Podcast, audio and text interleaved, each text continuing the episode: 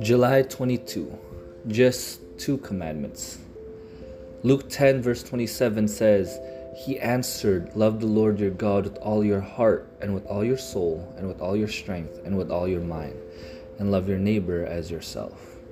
If we are to fulfill our God given purpose, we need to master the art of simplifying our lives. When Jesus began his ministry here on earth, he brought a message of life, liberty, and simplification to people who were bound by the complexity of over demanding laws and regulations. The Jewish law consisted of the 10 simple commandments had evolved into 613 commandments by the time Jesus walked the earth. Can you imagine going through each day trying to obey, let alone remember 613 laws about every detail of life? There were strict rules about how to clean certain dishes, how to wash your hands, how to eat your food, how to deal in business, how to tithe to God, and how to interact in society. And the list goes on and on.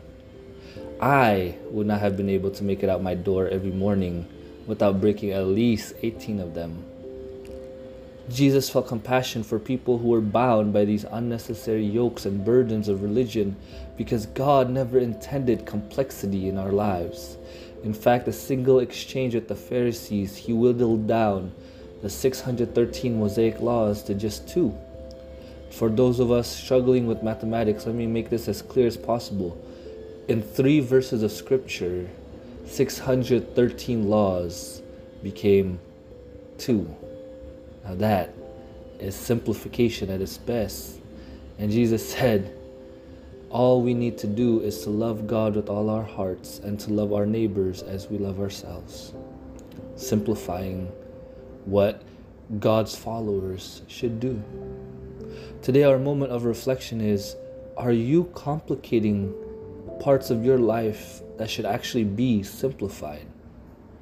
And if you are, how can you simplify it even more? This is our moment of reflection for today. God bless you.